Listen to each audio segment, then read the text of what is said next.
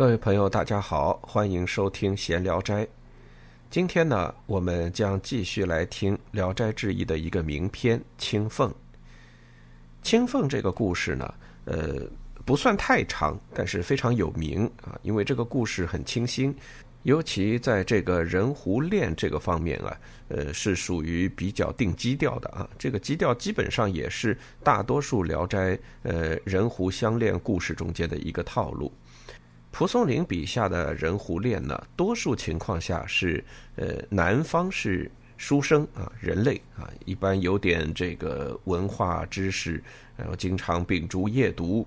然后呢，这个狐狸精啊，这个女的晚上呢就来了，于是两个人就相爱啊。这个当然也有这好事儿，也有坏事儿，呃，各种各样的情况都有。但是大多数情况下呢，呃，是呃像青凤定的这个基调啊。人呢也比较的善良，呃，这个狐呢也比较的温柔，于是呢，呃，实际上就跳脱了人和人之间那种封建礼教的束缚，啊，蒲松龄其实更多写的是这种。上一期节目中呢，我们听了《青凤》的前半部分，实际上也是篇幅比较多的那半部分，呃，讲的是一个太原的书生耿去病。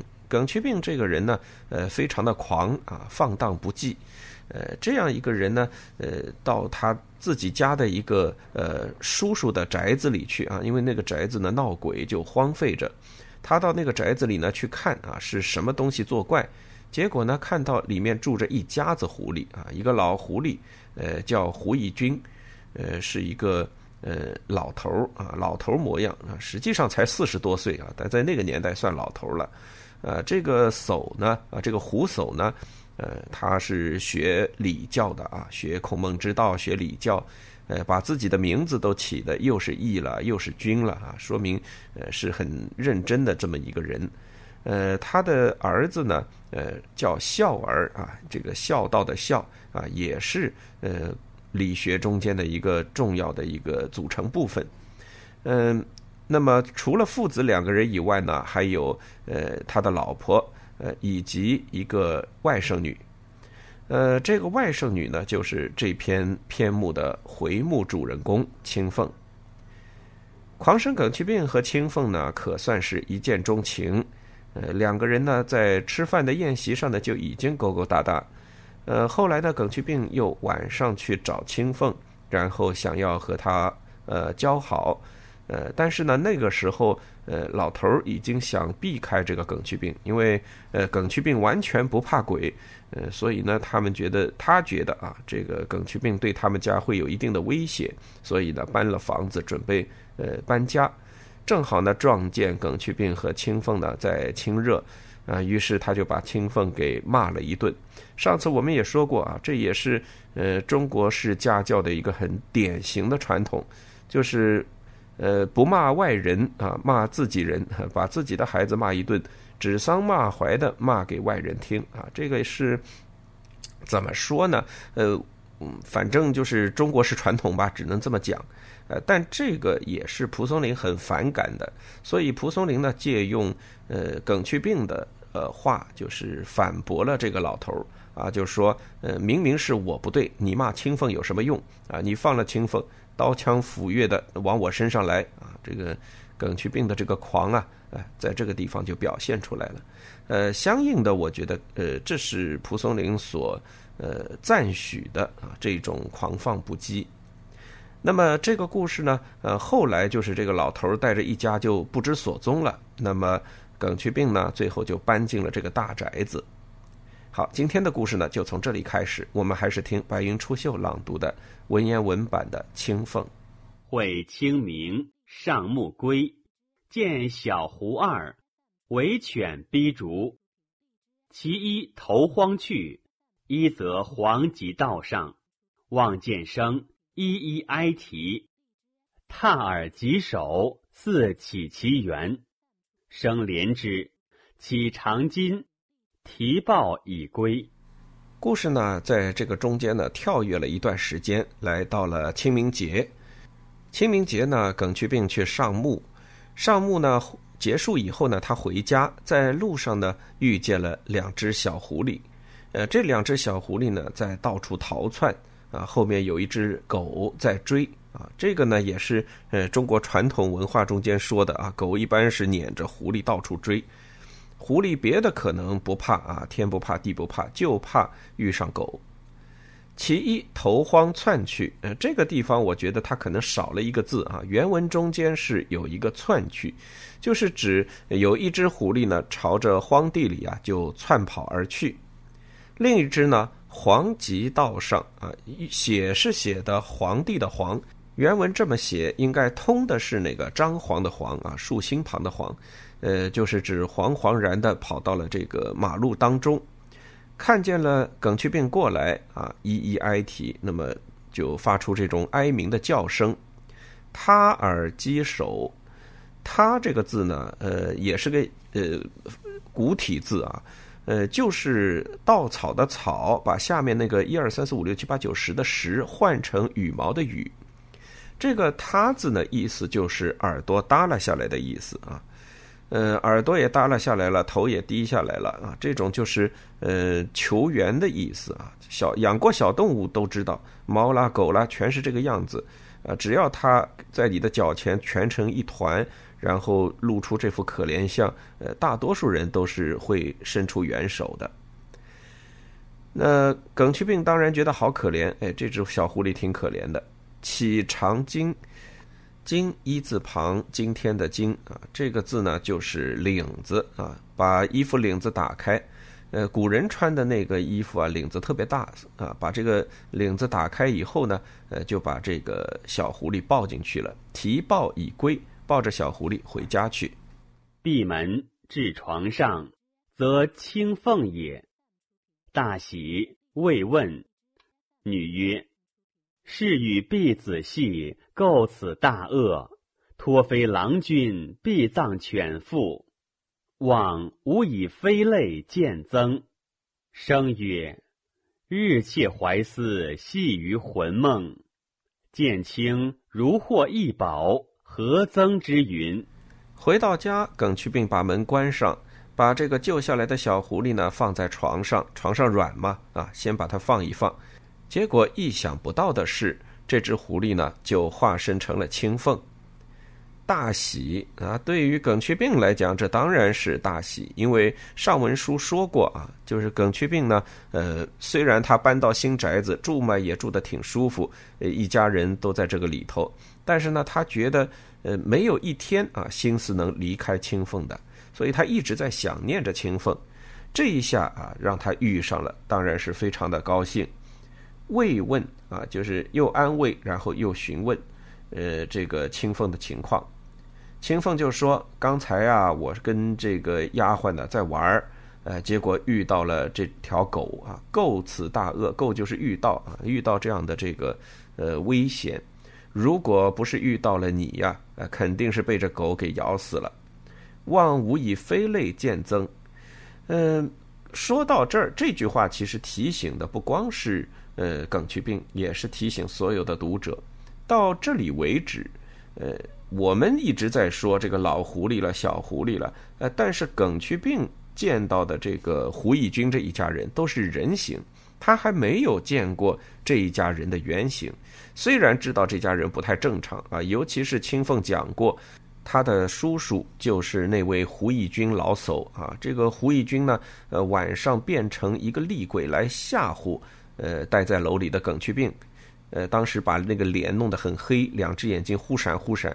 结果耿去病呢，自己拿那个墨汁把脸也给涂黑，两只眼睛瞪着他对闪哈。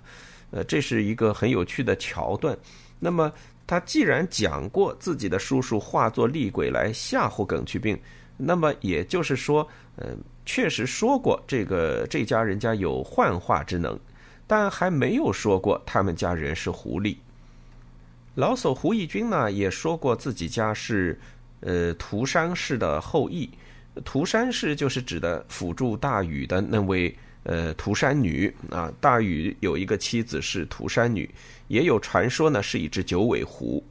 呃，当然也因为是传说嘛，所以我觉得也不足信了啊。总之到目前为止，青凤的这个原型呢是第一次呃，让耿去病亲眼看见，而且耿去病从此明白说这家人是狐啊，所以呃，青凤就对他讲说，不要因为我们不是人类呢，就恨恶我们。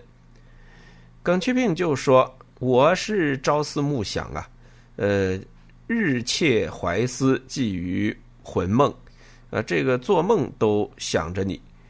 看到你就像获得异宝啊，如获珍宝一般，怎么可能再恨你们呢？啊，这是耿去病表明了他的心意。女曰：“此天数也，不因颠覆，何得相从？然幸矣。弟子必以妾为已死，可与君兼永约耳。”生喜，令设设之。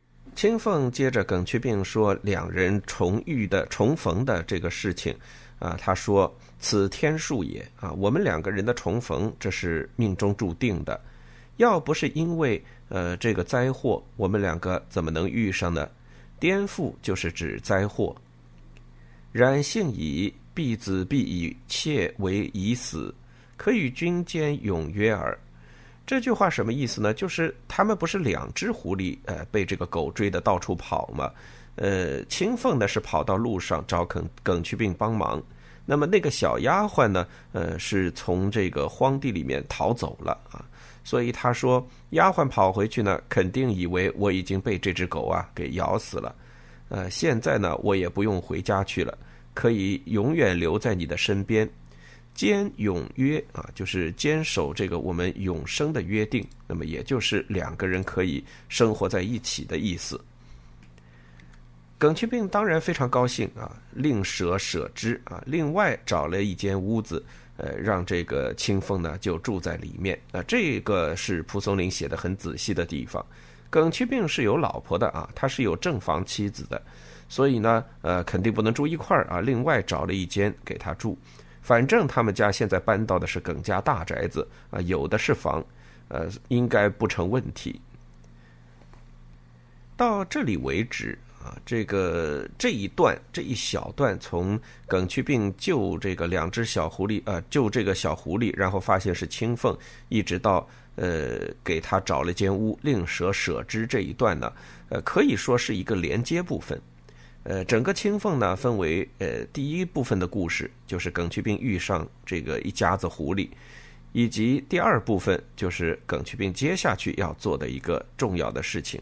那么在这个中间呢，有一个过渡，这个过渡就是刚才这一小段。好，我们接下去看这个此后耿去病做了什么事。即二年余，生方夜读，笑而忽入，生辍读，亚解所来。小儿伏地怆然曰：“家君有横难，非君莫整。将自亦肯，恐不见纳，故以某来。问何事？曰：公子时莫三郎否？曰：此无年家子也。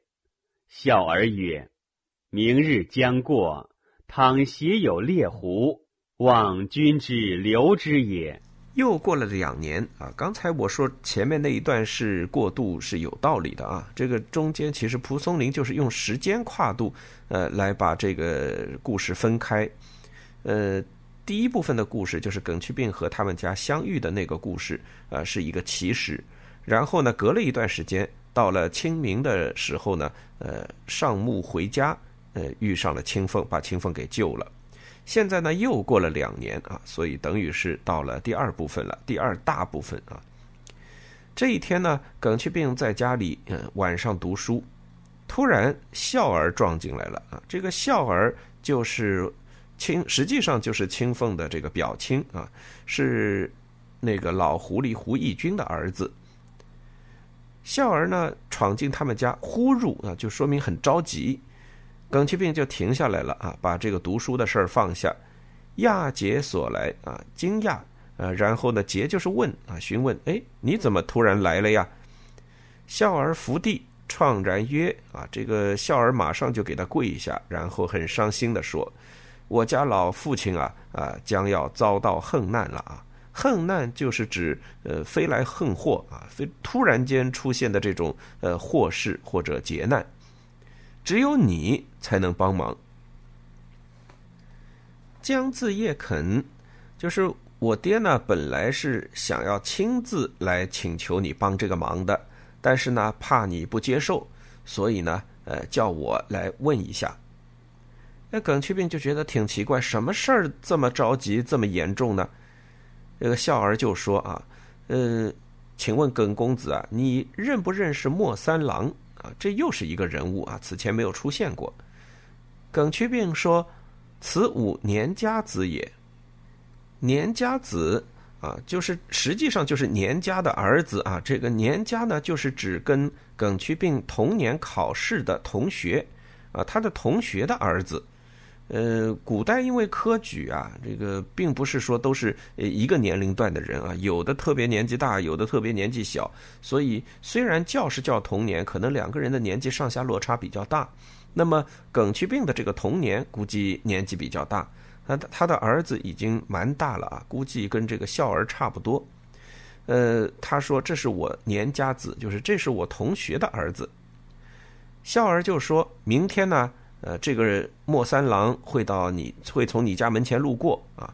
如果他猎了狐啊，带着这个打猎打中的狐狸呢，呃，希望耿公子你想办法把那只狐狸留下啊。望君之留之也啊，就是我的希望就是你把那只狐狸留下来。生曰：楼下之修耿耿在念，他是不敢欲闻。必欲仆孝谨薄，非清凤来不可。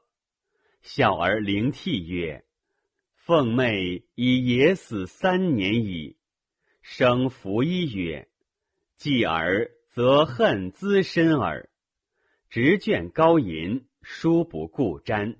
耿却并说：“楼下之修，耿耿在念啊，就是当年啊啊，就这个院子啊。”就那就那幢楼啊，那幢楼底下，我来找你的这个表妹青凤，然后呢，啊，你家老子出来啊，把我这一通数落啊，虽然没有当面，那也是指桑骂槐的骂呀。这叫楼下之羞啊，就是在那个楼下羞辱我的那件事，我还没忘呢啊，耿耿在念。他是不敢欲闻啊，就这些事儿啊，就他的事儿啊，我是不敢过问。欲闻预先的预听闻的闻啊，就是过问的意思。他的事儿我不想管。如果一定要我为这个事情出力，那很简单，叫青凤来求我就行了。孝儿就哭了啊，他说：“凤妹已也死三年矣。”啊，那对呀，清明节的时候啊丢的这个人，然后又过了两年，是差不多呃三年了嘛，对吧？啊，所以这个孝儿就说：“我家这个青凤啊，已经死了三年了，而且还不知道死哪儿了，叫野死三年，野外的野啊，就是尸首都没找到。”生拂衣曰：“啊，拂衣就是把这个袖子啊抖一抖啊，把这个一甩啊，这个意思就是罢了。”那么耿去病就说：“算了，既然如此。”那我对他的这个怨恨啊，就越来越深了。当年让我们在一块儿多好啊啊啊！他非把我们拆散。现在呢，他侄女已死，那我跟你们家就没有什么好多谈的了啊，是这个意思。执卷高吟，书不顾瞻，就是又重新把刚才放下的那本书拿起来，高声的朗读。呃，古人读书是要读出声的啊，没有什么默看默念这种没有，都是要读出声的啊。这个而且还要呃摇头晃脑，然后他就这么大声的念书，再也不听不看这个笑儿了。笑儿起，哭失声，掩面而去。声如清凤所，告已故。女失色，问：“果救之否？”曰。救则救之，是不知诺者，以聊以报前恨耳。女乃喜，曰：“妾少姑，医书成立，昔虽获罪，乃加犯婴耳。”生曰：“诚然，臣不能无戒戒耳。请国死，定不相援。”女笑曰：“忍哉！”孝儿呢就起身，然后大声的哭啊，哭到自己声音都呃发不出来了，这个就是等于哭哑了嗓子了，掩面而去啊，当然是很悲伤、很悲痛。他走了以后呢，呃，耿去病就爬起来了，走到了青凤的住处。生如青凤所，就是耿去病啊，去了青凤的住所，把这个事儿呢给告诉了这个青凤，给青凤说了一下。这里我不知道为什么他会念成女失色问，呃，我的文本上是写的女失色曰啊，没有问这个字，呃，就是说，呃，青凤呢，当然就变颜变色的就说，那你真的会救他吗？啊，果救之否？你愿意救他吗？耿渠病说：“救则救之，啊，就是哎，那救还是要救的嘛。事不知诺者，一聊以报前恨耳。”他说：“我刚才为什么不答应那个胡胡孝儿呢？呃，就是为了报仇，报什么仇？就当初他那个蛮横劲儿啊，我是为了报那个仇。”女乃喜曰：“啊，青凤这就高兴了，说。”我呀，小时候就是个孤儿，完全呢是叔叔养大的。昔虽获罪，乃家犯应耳啊！这个就是说，当初啊那个事儿，呃，他之所以得罪你啊，这个完全是因为家规的关系。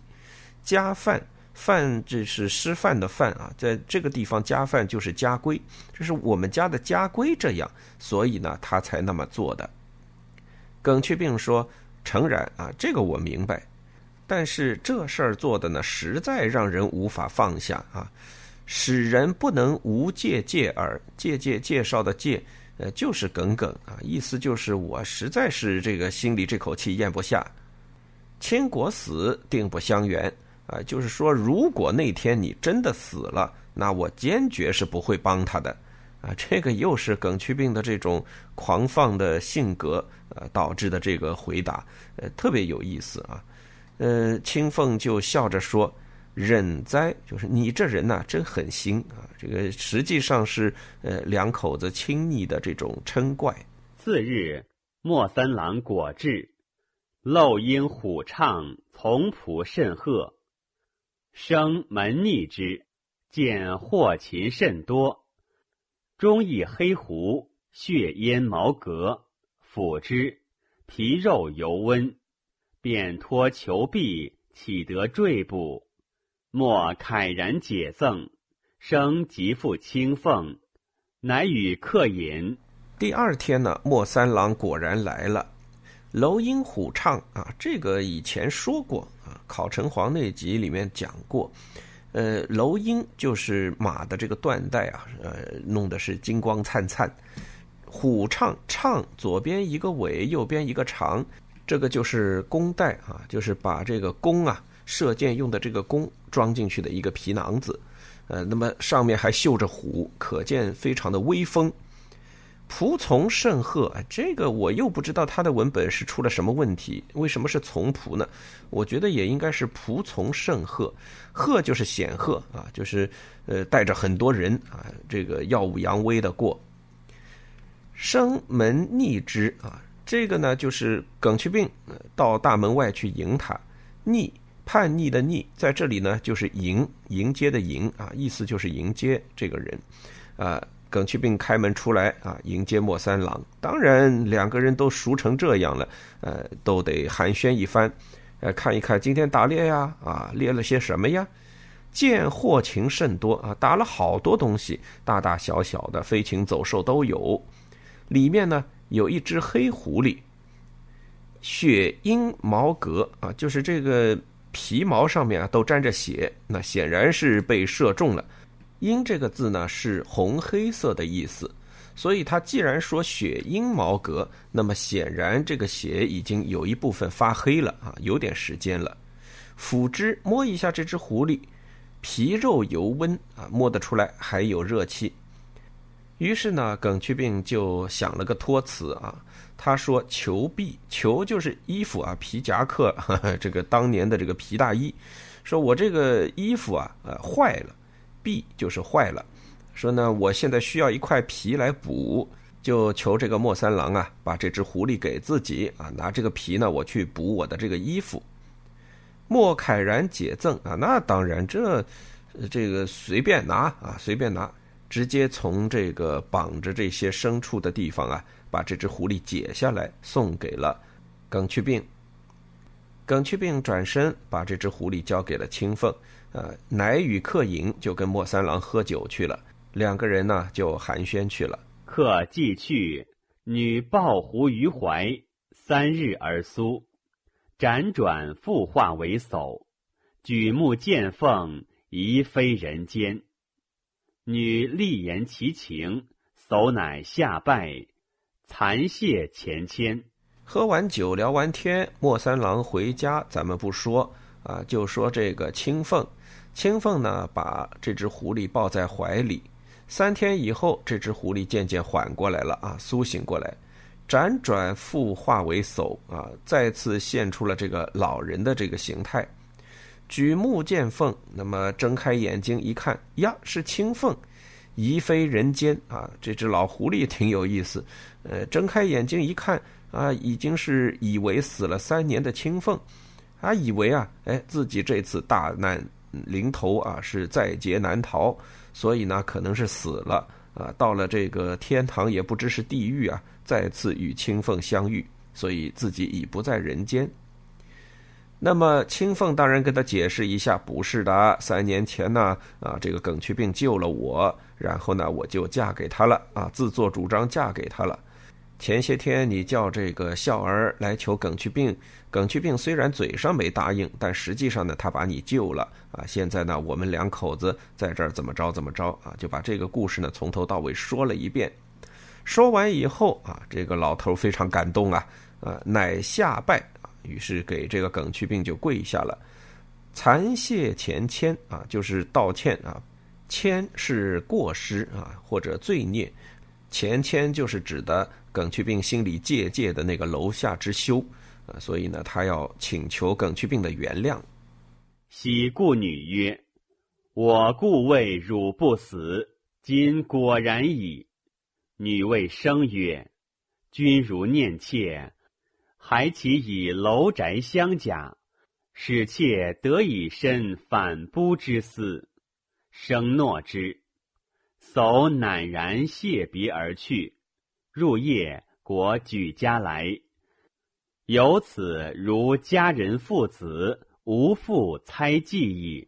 老头呢，又欢天喜地的回头对青凤讲：“我就知道你不会死，今天果然啊，这个应验了。”青凤呢，对这个耿去病说：“君如念妾啊，如果啊，夫君你还呃看得起我这个贱妾的话呢啊。”还岂以楼宅相假，请你呢，呃，把你们家这个宅子借几间给我们，使妾得以生反哺之思啊，就是说啊，呃，通过这个行为呢，啊，我也算是回报我叔叔呃养育我的这个恩德了。耿去病答应了，叟赧然，赧就是红啊，呃，红着脸。赧然谢别而去啊，红着脸拜谢，然后呢回家去了，就搬家去了嘛。到了晚上，果然一家人稀里哗啦的带着东西就来了。从此以后，如家人父子啊，老头儿和耿去病两个人就像父子一般，无复猜忌也，再也不互相猜忌了。生宅居，孝儿时共谈宴，生嫡出子见长，遂使父之。盖循循善教，有师范焉。这里我又不太明白他为什么念成宅居啊？这个原文是生斋居，斋呢，呃，就是书斋的斋。那么耿去病呢，就住在书房。他在书房住的那段时间呢，孝儿常常过来跟他聊天、吃喝、谈宴啊。言字旁一个燕字的燕，这个字呢是个异体字。它是实际上就是宴会的宴啊，两个人又谈又吃啊又喝这样。耿去病的嫡出子呃渐渐长大，嫡出子呢就是正房生的孩子啊，说明耿渠病和青凤没生孩子，他正房为他生的这个儿子呢，啊，逐渐长大了，于是呢，他就请这个孝儿啊，啊，教自己的孩子。盖循循善教，有师范焉。呃，这个孝儿啊，啊，教的很不错，非常的呃，善于教导，然后呢，很有老师的气派风度。想必这应该是胡义军家教严格的结果啊！这个胡孝儿确实也是一个呃很优秀的老师。到这里呢，青凤这个故事呢就全部结束了。青凤这个故事是属于一个非常愉快的故事啊，有一个皆大欢喜的大团圆结局。呃，故事的整个进程呢也非常的简练直接。呃，耿曲病和青凤两个人之间的爱情呢，多年来也是研究《聊斋》的学者们乐于描述的这么一段故事。因为这一段故事呢，非常的不同寻常。呃，两个人的一见钟情啊，然后有很多在呃封建礼教较强的人看来啊不合常规的呃这些操作方式啊，两个人的私定终身。然后私下里的会面幽会啊，然后狭谢，呃，最后呢，因为他们这个呃耿去病救了青凤之后，两个人就干脆啊，等于是私奔了啊。青凤没有呃因为被救就回家，他没有，他是留在了耿去病的身边啊。两个人定下了终身，而且还成了呃做了他的小妾，所以这个整个一系列的故事啊，在蒲松龄那个年代非常的。不寻常啊，非常的不羁，所以蒲松龄写的这个呃耿渠病啊，这个狂生豪放不羁，实际上也是他的一个爱情观啊。这个爱情观呢，呃，是违背当年的呃封建礼教的啊，以那种不羁啊，追求自由呃，追求自主的这样一种爱情观，所以青凤这个故事才那么讨人喜欢。